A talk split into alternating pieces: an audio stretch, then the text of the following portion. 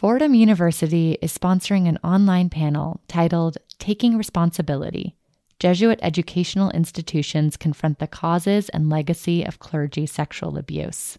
The panel will take place Thursday, April 21st from 5:30 to 7:30 p.m. Eastern. Speakers are Karen Terry of John Jay College, Gerard McGlone, SJ, and Paul Elie of Georgetown, Donna Freitas, and Maka Black Elk of Red Cloud Indian School. Learn more and register for a Zoom link at fordham.edu slash taking responsibility panel.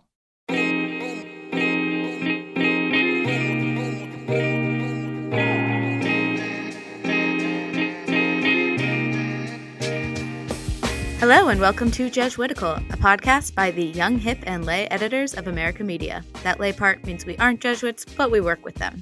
Join us each week for a smart Catholic take on faith, culture, and the news, often over drinks. I'm Ashley McKinless, and I'm joined by Zach Davis. Good to be with you, Ashley, and welcome to the home stretch of Lent, which we're rolling into this weekend.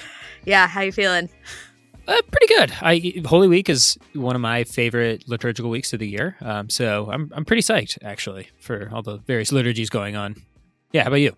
Yeah, our colleague Jim McDermott, who we've we've had on the pod before, uh, wrote this article called uh, "Feel Like You're Failing at Lent." Maybe that's the point, and I I took great heart in that. So you do feel like you're failing? oh yeah, yeah. I guess I have uh, less consternation about it probably yeah. than you do. I know that, yeah.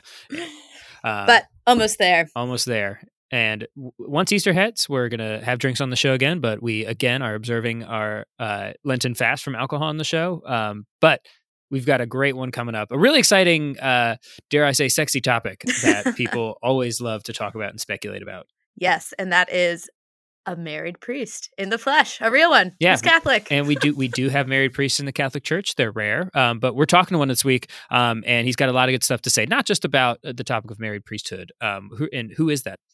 We have Father Joshua Whitfield. He's a priest in the Diocese of Dallas and the pastor of St. Rita Catholic Community. He is also, as we mentioned, a husband and the father of six children. So, as you can imagine, he is a busy, busy man. So, we I, were very grateful he took the time to talk to us. I really cannot imagine in, in more ways than one. Um, but we talked to him about what life is like as a married priest. But we also, um, he's got a great article in America um, about sort of people giving up on the synod. Um, he's still got a lot of hope for it. Uh, so we're going to link to that in the show notes and also get into some of that stuff too.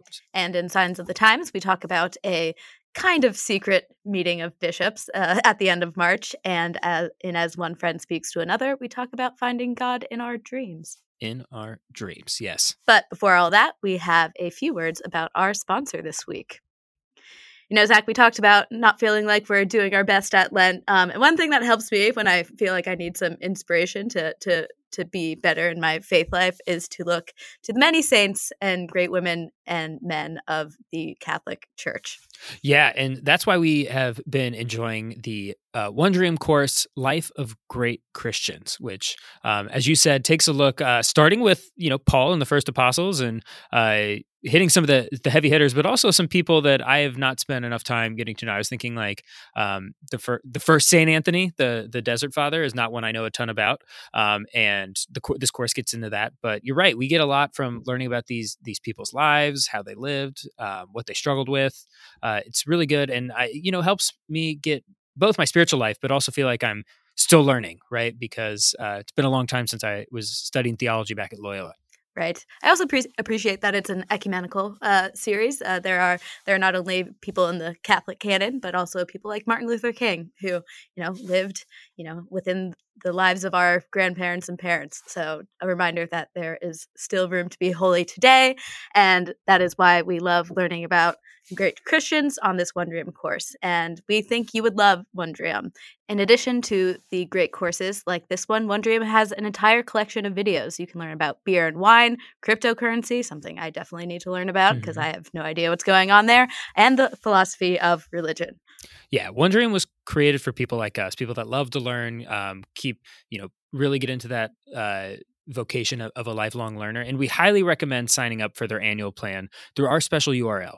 And so our listeners get a special offer of just $99 for the first year, which is pretty big savings 50% savings on the monthly plan. Uh, you'll get premium ad free, unlimited access to some of the world's brightest minds, uh, including some of those courses that Ashley was talking about. And you're also going to get guidebooks and training guides to pair with the programs. So be like us and sign up for Wondrium. Right now, our listeners get a free trial when you sign up for the discounted annual plan. To get that special offer, go to our special URL, wondrium.com slash jesuitical. Don't wait. That's W-O-N-D-R-I-U-M dot com slash jesuitical. And now it's time for Signs of the Times, the part of our show where we sift through the Catholic news of the week so you don't have to. What are we talking about this week, Zach? So uh, we're talking about a uh, a meeting of bishops that took place, sort of, which is pretty rare because they don't often gather in groups outside of their uh, twice twice a year meeting uh, in in Baltimore as a general body of U.S. bishops. But uh, at the end of March in Chicago, uh, cardinals, bishops, theologians, journalists, and other lay experts uh, got together for an event titled Pope Francis, Vatican II, and the Way Forward. Um, and some some names that were in attendance included Cardinals Blase Cupich of Chicago, Sean O'Malley of Boston, and Joseph Tobin of Newark. Along with the Archbishop Christopher Pierre, who is the Vatican's ambassador to the U.S. So there was an ambassador uh, or a Vatican presence there. Um, and it was kind of semi secretive. Uh, it had what's called Chatham House rules, which I had never heard of before, before our colleague Michael O'Loughlin explained it. But basically, people who were there could talk about what was said, but they couldn't talk about who said it. So it gives a little bit more freedom for people to be forthright um, and in their conversations. Yeah, not quite the what happens in Vegas stays in Vegas rules, but but similar. Um, one of the organizers, Father Mark Massa, who's a Jesuit priest and theologian at Boston College, um, said that uh, the, one of the goals of the conference was to really demonstrate that opposition to Pope Francis, uh, not universally, but, quote, to a large extent, is opposition to Vatican II. And so keynote addresses were on topics like church and the culture war, uh, media in opposition to Pope Francis, and the reception to Vatican II. We obviously weren't there, so we don't know everything was said, but there's a few things you can just say in general about the meeting that are interesting. One, not only that it was bishops getting together um, out of bandwidth, um, but they were meeting with theologians. And I don't know about you, but when I think of bishops and theologians, I tend to think of them as almost in opposition to each other because I guess the only time you hear about them is when they clash. When they're fighting, yeah. Which is funny because for most of the church's history, like theologians were, I mean, not that theologians didn't clash with bishops, but they they were at least more entwined with the hierarchy and now it's mostly lay people and so yeah, most theology was done in seminaries. Exactly um, and so we're in this weird point in you know church history where because of a couple you know fraught moments in american catholic history um, i'm thinking just there are a couple historical examples we don't need to get into now um, these two groups really generally operate sort of like without talking to one another a lot of the times and i think that's pro- I think that's a problem. I don't know. What is the what do you think the church loses when uh, theologians and bishops are not, you know, walking, you know, arm in arm like they used to? Yeah, I think they. I mean, I think both sides lose um, by not having that engagement. Like theologians really are supposed to be, you know, like the church has a devotional side, an intellectual side, and then like the ecclesial hierarchical side, and they really are all supposed to work in tandem to advance the mission of the church, which is evangelizing the culture and spreading the gospel. And so when they're when they're not, you know, uh, on the same page, it's it's not going to be effective. And I think they're I don't know, maybe academic or academics first and Catholics se- second. Um, they can take on some of uh, the the trappings of the worst parts of academia and what I don't want to insult any theologians listening to, the, to, to, to the letters you're going to get. Do you know you know that meme where it's like a theology or theology dissertation title generator yes. and it's like an ontological approach to the practice of St. Paul. And it just like goes over most people's heads. And so when they see themselves detached from like the evangelizing mission of the church, I think they become, um, I don't know, maybe less relevant to normal people. yeah, sure. I mean, and we should say we're, we're really generalizing here, right? Yes. Um, and, and take all of this with the grain of salt that comes with generalizations such as this, because obviously like not every bishop is like opposed to every theologian or any even any theologians right so i'm sure you have there are numerous examples happening right now where you know this this dialogue is happening all the time in you know just normal life and we don't notice it because it's you know smooth sailing um, that said i think i think there is something to what we're saying. And, and, and so meetings like this are really important where they can kind of get together, be frank with one another, um, talk about some of the challenges facing the church today. Yeah, and I want I didn't get to the part that the bishops lose in right. in this fracture, and the you know when you think about the great councils of our church, Council of Trent, Vatican councils, like theologians played a pretty important role in, in those theologians like uh, Joseph Ratzinger. Yeah, but, like, it, but Vatican, you have to have have a good relationship to get the invite to go to the council. exactly. Uh, like at Vatican II, I'm pretty sure like every voting bishop had like a number of theological advisors that went along with them. Um, wanted to get to just one more element of this meeting that brought up, which. Uh, which is there was some framing on social media that I just wanted to like call out and address because it, people were looking at this as like these were quote Pope Francis bishops or progressive bishops or the liberal bishops, you know, getting together with the liberal media and the liberal theologians to all like come up with a, a secret plan to take over the rest of the world.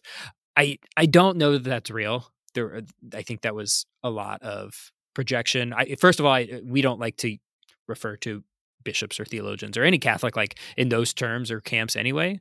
But I also don't think it's a reflection of what was on the ground based on what we've heard. I don't know. I, I, broadly yes but i do in terms of who wasn't invited um are are the critics of pope francis i guess and so the question is is it better to exclude those people or well i mean talk to them and this is this gets to a large point is we don't actually know what the entire guest list was right because it was sort of a secretive meeting uh, under these as you said chatham house rules and this is the larger point is that like this creates like almost a well well who who got invited? Why wasn't I invited? Yeah. Why weren't we invited yeah. as the leading podcasters in the American church today?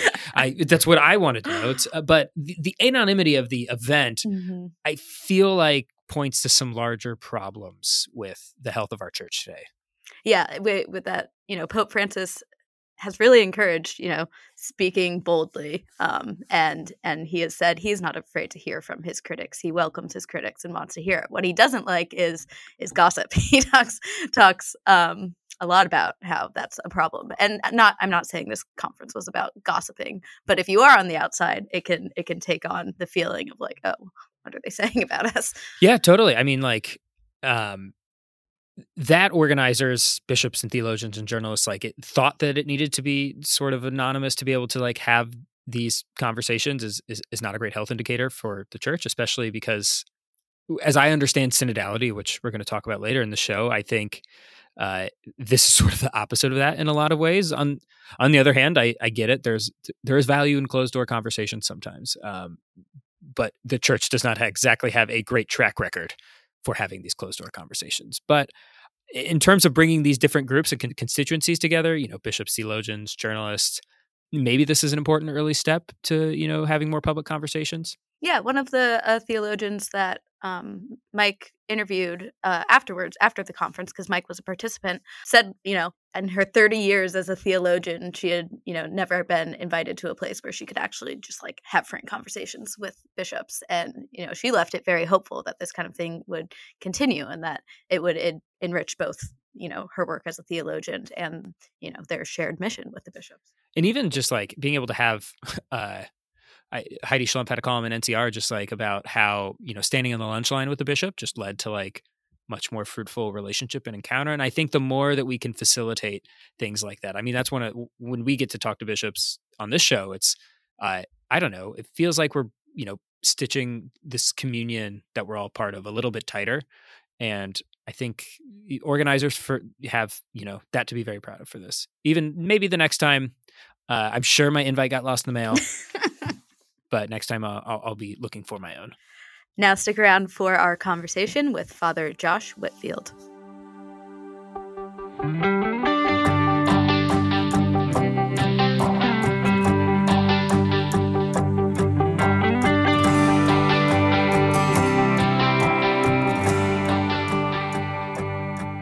Joining us from Dallas is Father Joshua Whitfield, Father Whitfield is a priest of the Diocese of Dallas and the pastor of St. Rita Catholic Community, and he's also the author of The Crisis of Bad Preaching. Welcome to Jesuitical, Father Whitfield. Thank you for having me. Good morning. Thanks for coming on the show. Uh, we got a lot of topics we want to get into today, um, but we're going to start with an article you have in America about the uh, synodal process. And I'm curious on your perspective because most of the discussion thus far has been sort of at the international and national level about, you know, lots of hand wringings going on about A, how boring the idea is a synod on synods. Um, and how terrible the word synod is. right, right. Yeah. Uniquely, okay. you, you, were saying earlier, Catholics are uniquely good at coming up with just like convoluted terms, words that no one understands. Yeah, yeah. right. Yeah, um, but you but you haven't given up hope um, at the parish level yet, and I'm curious if you could get into that a little bit. You know, first things first. I, I'm quite excited and positive about the idea of the, the synod and, and what the synod is. When, when our our bishop mentioned it, you know, some time ago now that we were going to begin this synodal process, I thought to myself, great, you know, this is this is the church doing what the church do. I'd rather do this than a, than a lot of other things. Uh, and so I, I'm I'm still quite positive about the synodal process. It's such a weird word. Like when you hear synodal process, what does that mean to you? Well, like what, are you, what are you excited about? Yeah, like so I'm a church geek, right? So all, all these words like synod and conciliar and you know uh, everything they're quite familiar to me, but but I'm also quite aware that they're not familiar to most people. And so, you know, a synod as as this great coming together to sort of listen to the Holy Spirit together and you know in God's Word, and so I'm quite excited about that. It, you know, in theory, it's it's far better than Twitter, right? It's it's it's, it's, it's far better than gossip, and so so I'm quite excited about the process in theory, uh, but but but clearly, you know, it, it's it's you know, if you know anything about the synodal process in history, or when Christians have gathered to hammer things out you know it's drama and it's tense and and, it, it's it's barely manageable because you know the spirit's in charge. And and and so you know on the one hand I, am I'm super super excited about it but you know let's be real it's going to be tough. Well so you say drama and uh, gossip, but it, it, seems much more boring than that at this point. There, yeah. I haven't seen the drama. I haven't. I don't know. I we talk on this podcast about like, oh, why doesn't anyone care about the synod? But if I'm honest, like I haven't been that involved at the parish level in the synod. Right, and I don't know what the what the cause is for that. Really, it could be you know maybe your parish is not all that involved, or the or the pastor's not all that involved, or he's too tired to get involved maybe, and this is kind of, I suggest this in, in that column for America, just put aside my enthusiasm for the synod and let's be real for a minute. We're not in a healthy place as, a, as the body of Catholics, as the body of Christians, right? We have dysfunction everywhere at every level. And we need to be real about that. We have, we have scandals, we have abuse, all of the above, right? And so my enthusiasm for the synod is complicated by the reality of us as Catholics, right?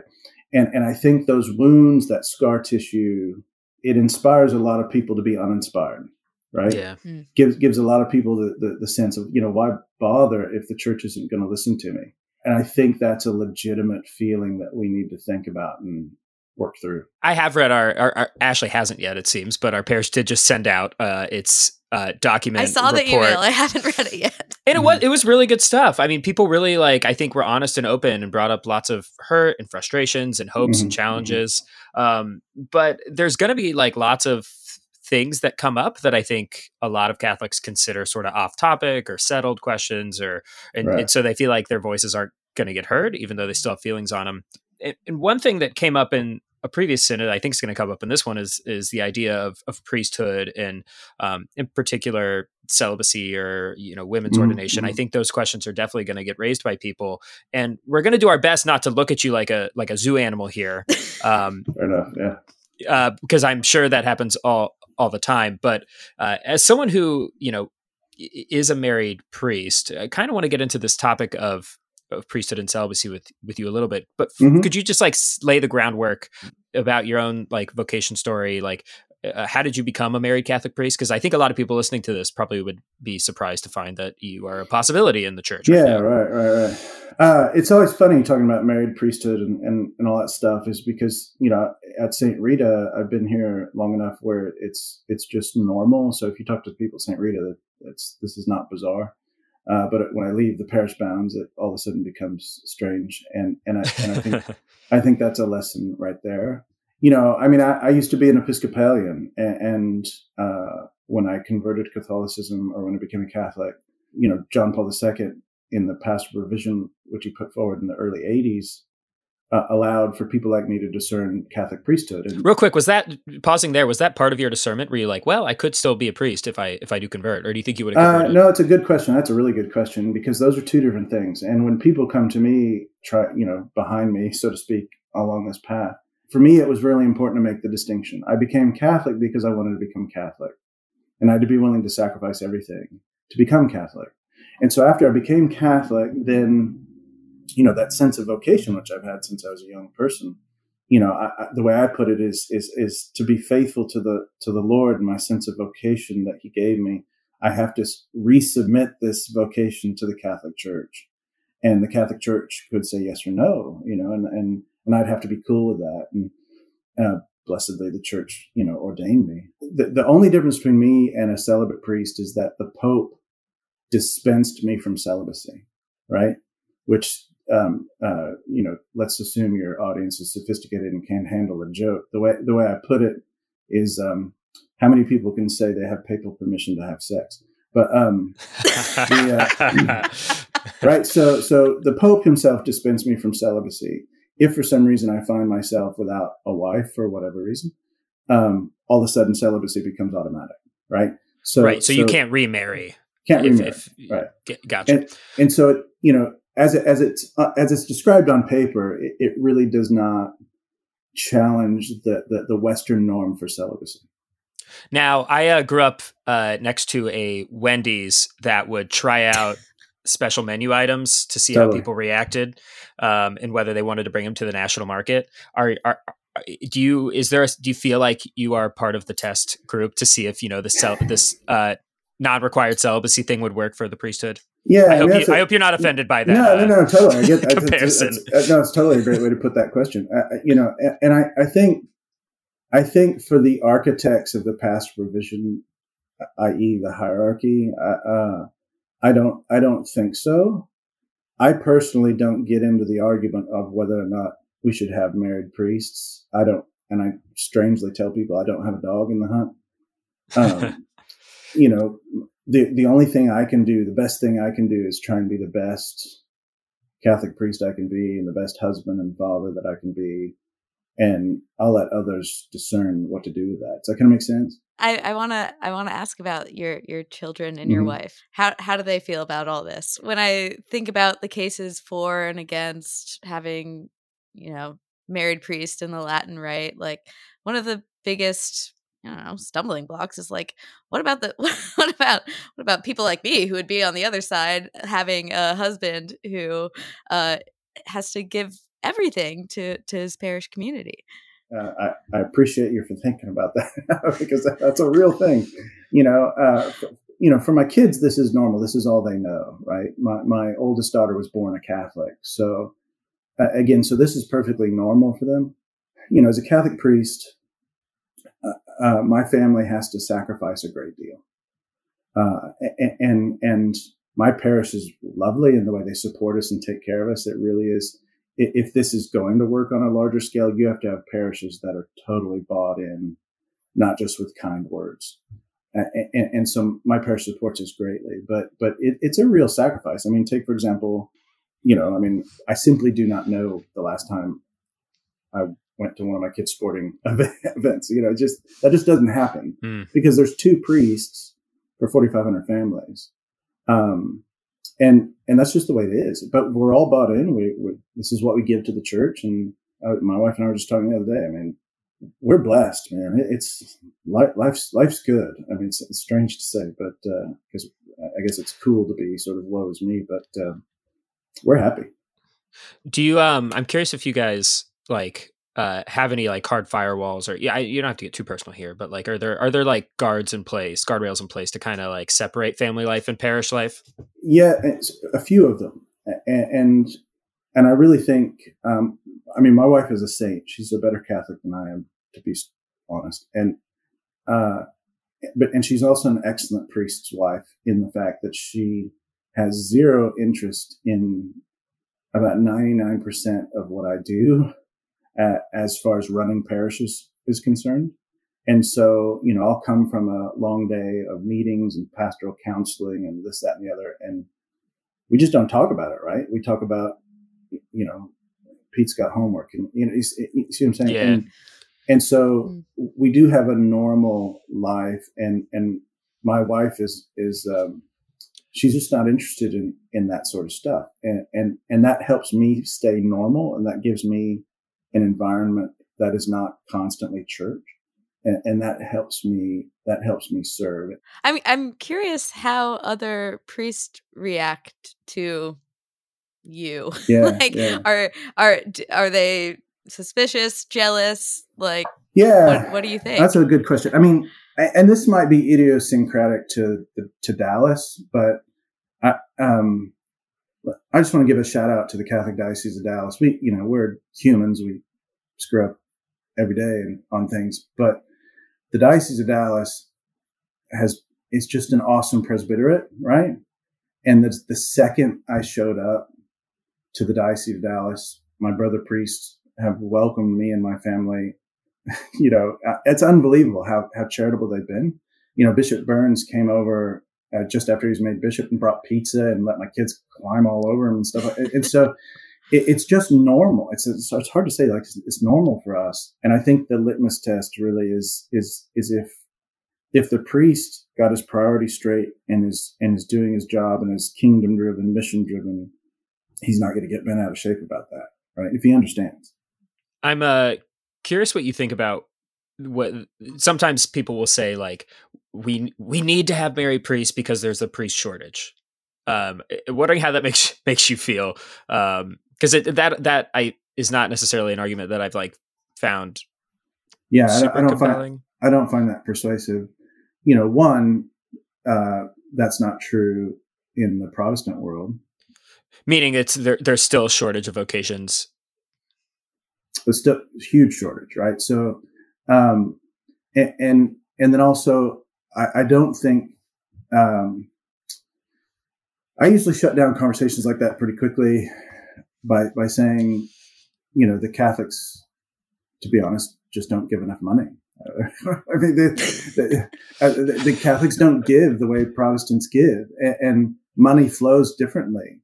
And, and, and if you to like support a family and a totally, like it's one thing totally. to support a priest who just has to care for himself, but if all yeah. of a sudden you've got like college education's a, on the line and how are you going to pay for Catholic things. school? I mean, I, I, mean, I've got a lot more overhead. Let's be honest, and and yeah. and, and to support that, you, you know, if you just open the door to married priests suddenly, like tomorrow, you, you would you would have a few you would have a bump of a few married priests that would congregate in huge parishes that could afford it.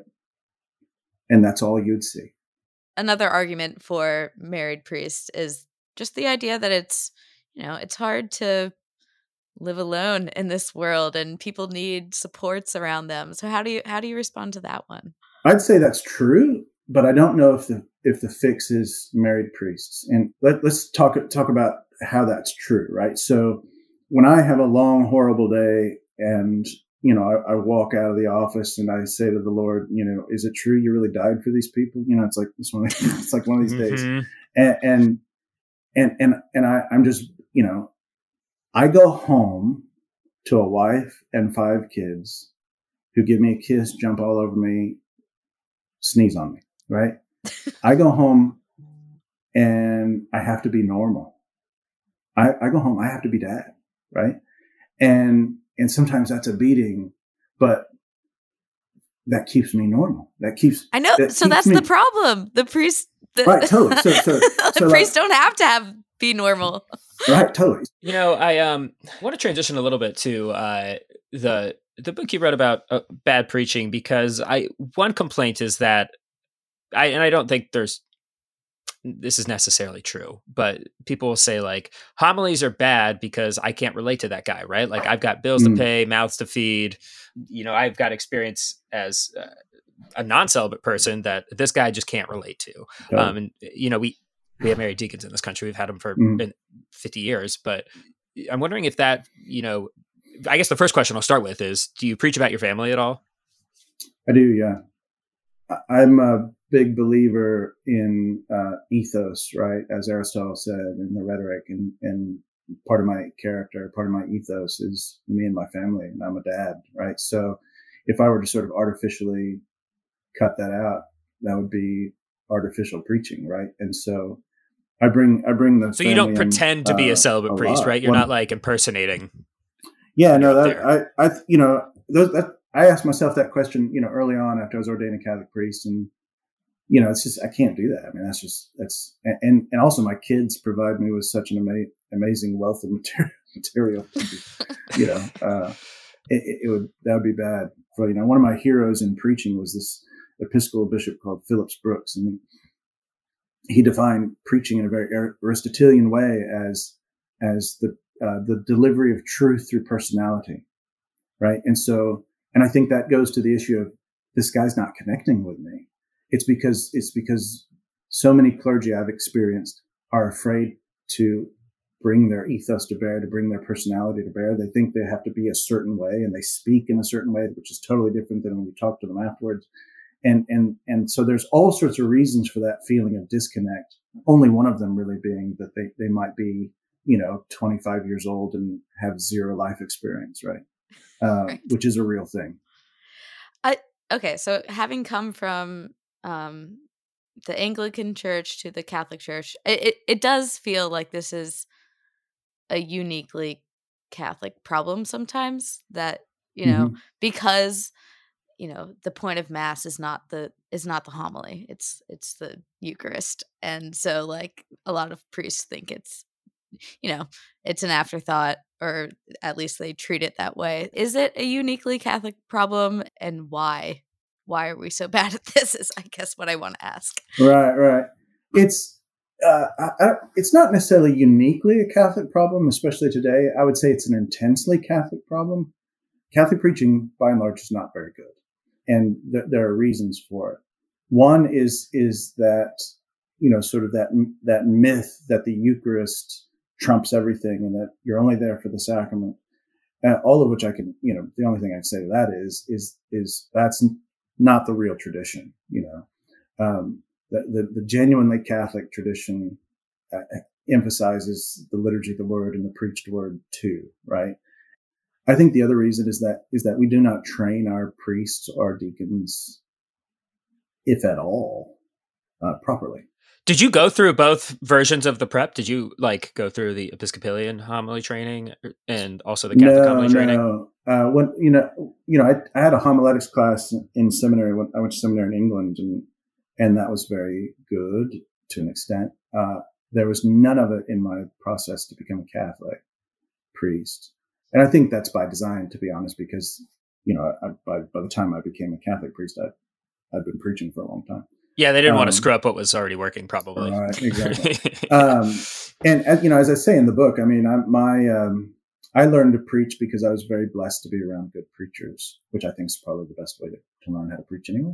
This is a really important point because I one of the things I think about is other people get to see other people doing the job they have right? Mm-hmm. Like I learn from Ashley all the time when we're doing this podcast. I can see the good things she does, the bad things she does, right? Um, and I and I can and I can process from that, learn from that. Priests are when they're doing you know five six masses a weekend.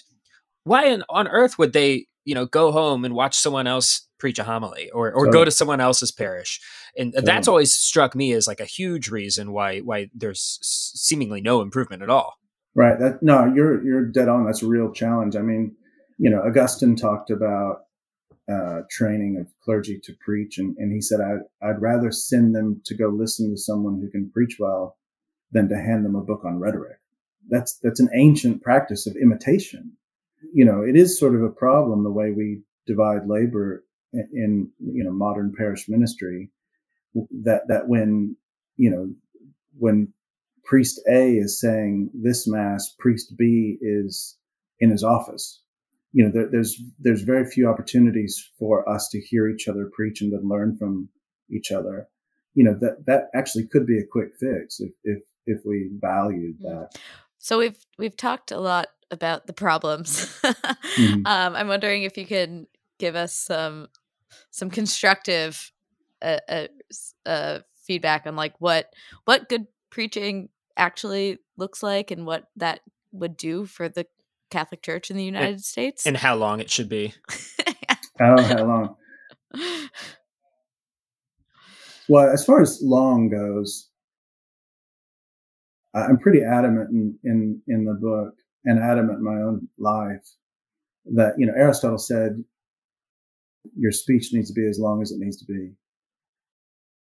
And so any sort of artificial time constraint I find unhelpful. I agree. If the preacher is horrible, three minutes is going to be unbearable.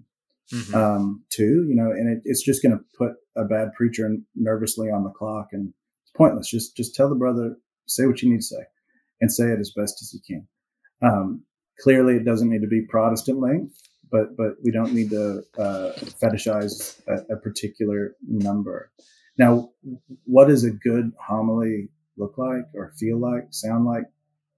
For me, two things. I want to, at the end of it, be able to say my say to myself, I've heard the gospel. In some form or fashion, I've heard the, the central truth that Jesus Christ died and rose again, and that makes a difference. Now, how, how do I hear that? You know, I, I, I don't want to hear about father's vacation. I don't want to hear father's particular opinion about this, that, or the other thing. I want to hear the gospel. How does the gospel, have I heard it and, and, and has it touched where I am and what I'm doing and what I'm thinking? And then, and then secondly, you know, this, this is, you know, I mean, this Aristotle wrote the best book on preaching there is. It's the rhetoric. And, and, and you know, he said ethos matters and so when I when I listen to a homily, am I really hearing this guy talk, or is or is he just saying words? It doesn't have to be eloquent, but it's got to be wise, right? Um, and so, and that could be two minutes, it could be twenty minutes. My average length of homily is probably fifteen to seventeen minutes, unapologetically. You still, do you still uh, clock in at an hour for mass time, total mass time? Oh yeah, totally. totally yeah. That I think that's all people really care about. Yeah, yeah, if you think it, it, totally exactly.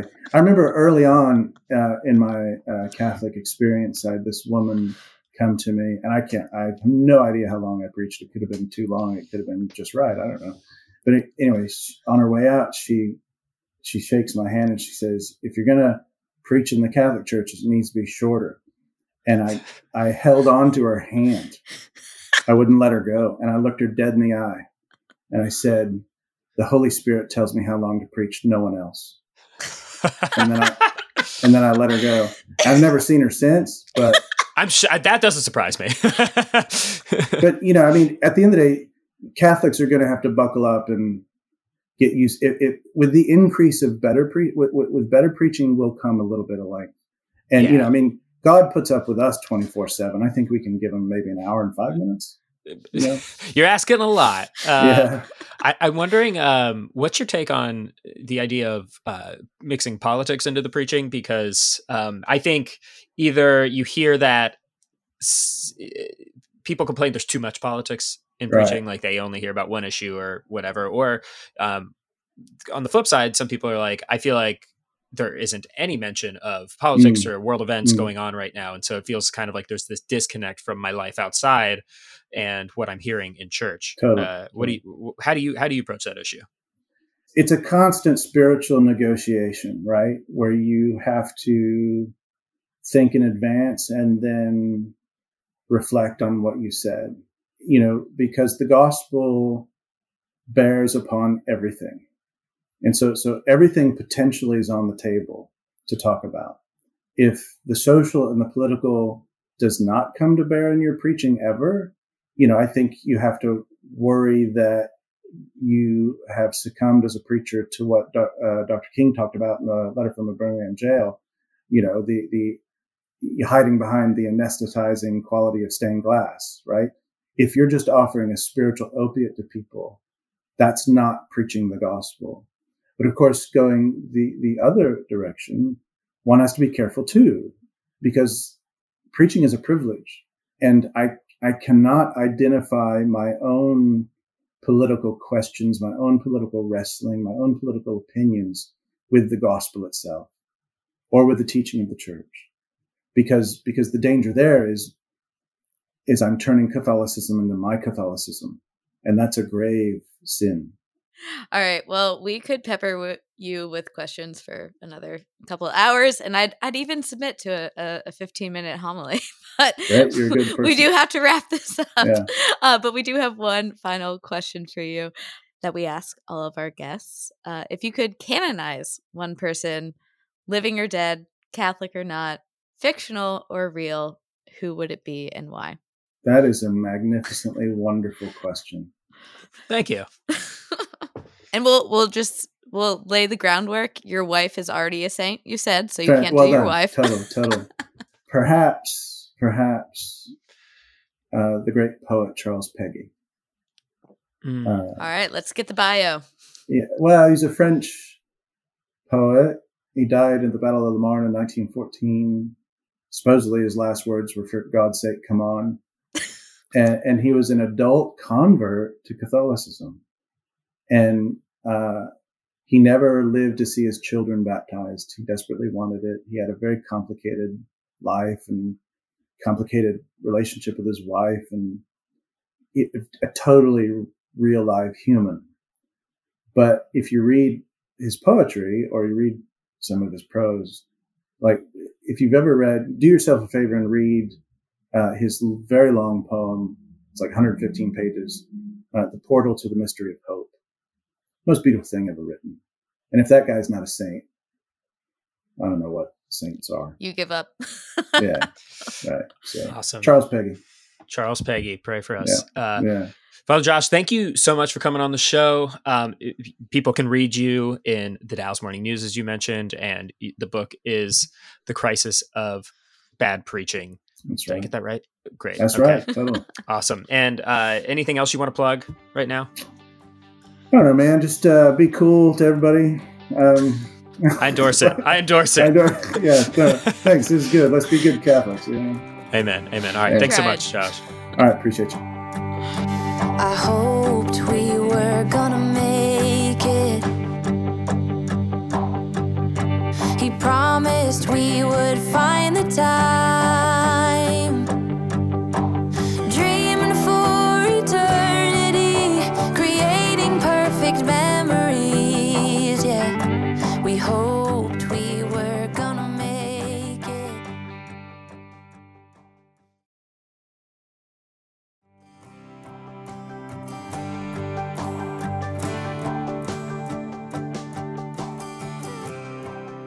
And now it's time for some housekeeping. What do we have this week, Zach? Want to shout out some new Patreon supporters that joined in the last couple weeks. Uh, huge thank you to Patrick Cullinan and John Tiedemann who joined a pretty. Uh, it's a growing community there. We've got um, a number of people there. Some cool content coming out of there. We just released our episode with the Bishop of Pensacola, Tallahassee, right? Tallahassee? Pensacola. Tallahassee, Pensacola. if you cut it backwards, it's a mouthful. Um, about evangelization, that's a really fun conversation, and it's eventually going to be on the main feed. But if you want to listen to it early, you can uh, sign up for our to support us on Patreon for you know any dollar amount, and you'll get access to the entire backlog of bonus episodes. So if you want to do that, you can go to Patreon.com/slash America Media to support the show. And a reminder that we are going to Italy in September and it's not too late to sign up. No, it's uh, reminder it's this september 17th through 28th um, and i know this is a sticking point and people have limited time off uh, but it's it's about eight days you'd probably have to take off of work um, but you get a lot more than that because of the two weekends um, and we're going to rome tuscany assisi venice uh, one of the things i'm most excited for um, is a scavi tour of the vatican uh, if you don't know this st peter's basilica is built on essentially a, a roman cemetery and the vatican is like one of the like best archaeological sites in Rome where they've preserved a lot of like the ancient Roman tombs there and you kind of go through it. It's underground. You feel like indiana jones a little bit um, and at the end you kind of get to uh, what is presumed and widely accepted to be the tomb of st peter which is a really moving thing. So uh, that's just like one half day of what this itinerary is looking like. So if you want to uh, join us please check out the link in the show notes. And if you have any questions about logistics, dietary restrictions, whatever it might be, uh, reach out to us via email, jesuitical at americamedia.org. And if you do decide to join us, our sponsor, Wondrium, wants you to know about a couple of courses that could get you ready. They have a course learning Italian step by step and region by region. And if you're like me, not very good at learning languages, this is a very accessible course. Uh, goes slow, and I, even I could keep up. Or if you don't want to learn Italian, but you do want to learn how to taste wine, they have the course Everyday Guide to Wine. So when we're doing our wine tasting in Tuscany, you'll be able to keep up with Zach. Yes, I am very much looking forward to that part as well. Uh, so we hope you can join us in Italy. And for more information on that, check the show notes. And now it's time for As One Friend Speaks to Another, the part of our show where we talk about where we're finding God in our lives. Uh, where are you finding God this week, Zach? So I have been thinking about uh, Lenten reflection that I wrote for the digital subscribers here at America uh, on the Feast of St. Joseph. And it was a little overwhelming because a lot of people said a lot of things about St. Joseph. And so it's like, what else can I add? But I basically just riffed on something Pope Francis had brought up in a recent talk that he gave about uh, St. Joseph being a dreamer. Uh, and I didn't really realize this, but basically every time you see Joseph in the Gospels, he's either asleep or having just slept. The original Sleepy Joe. Oh, God. uh, look forward to your cancellation for for that. Um, yes, the original Sleepy Joe, if you will. Um, and Pope Francis pointed out that you know, basically, like God speaks to us in our dreams. He, you know, he says, "quote the dreaming symbolizes the spiritual life in each of us, that inner space that each of us is called to cultivate and guard, where God manifests himself and often speaks to us. And I was just very struck by this because I've never really considered that God still speaks to us in our dreams. Um, I don't know. Feel kind of like Freudian or just like weird or new agey. I don't know. I have really weird dreams. So. Totally, totally, like right, and, and it seems pretty clear that, and Pope Francis said this too, that not everything that happens in your dreams is is God speaking to you. Um, but it did, and I don't know, invite kind of a conversation, at least interiorly in me, like, oh, okay, do I need to start getting better sleep so that I can remember my dreams, so that in case God's trying to send me a message, I'm not missing out on it. Um, do you feel like God has ever spoken th- to you in a dream?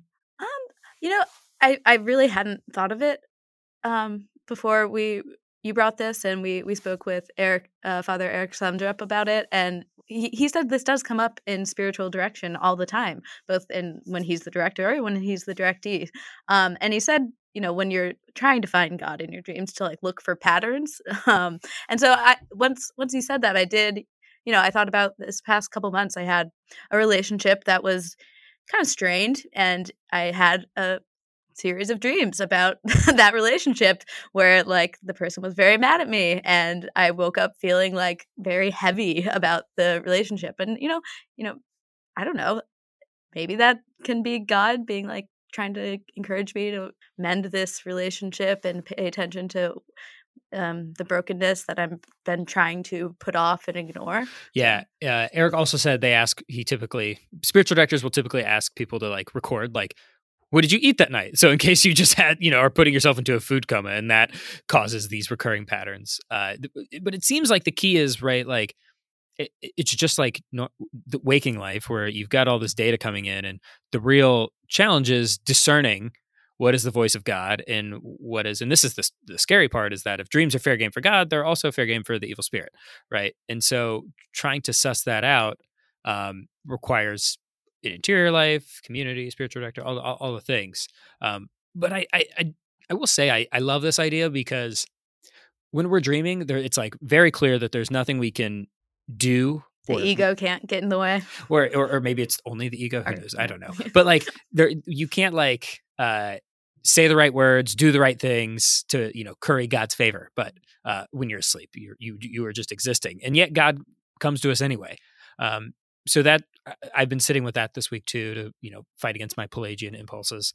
Um, so I guess listeners, uh, this week I want to leave you with a couple questions to consider. Uh, do you have you ever felt God speaking to you in a dream? Uh, had you ever considered that that was a possibility? Um, and if if not dreaming, what what are other experiences of life where you are maybe uh, finding it difficult to imagine God working through? All right. This conversation has made me sleepy, so I will get us, get out, us of here. out of here. Sleepy, Ashley. Jesuitical is produced by Sebastian Gomes with production assistance from Kevin Jackson and Kira Hanlon. Our sound engineer is Kevin Christopher Robles. Faith Formation provided by Father Eric Sundrup. You can follow us on Twitter at Jesuitical Show. You can find us on Facebook at facebook.com slash groups slash Jesuitical. Please subscribe wherever you get your favorite podcasts and leave us a review if you're on Apple or Spotify.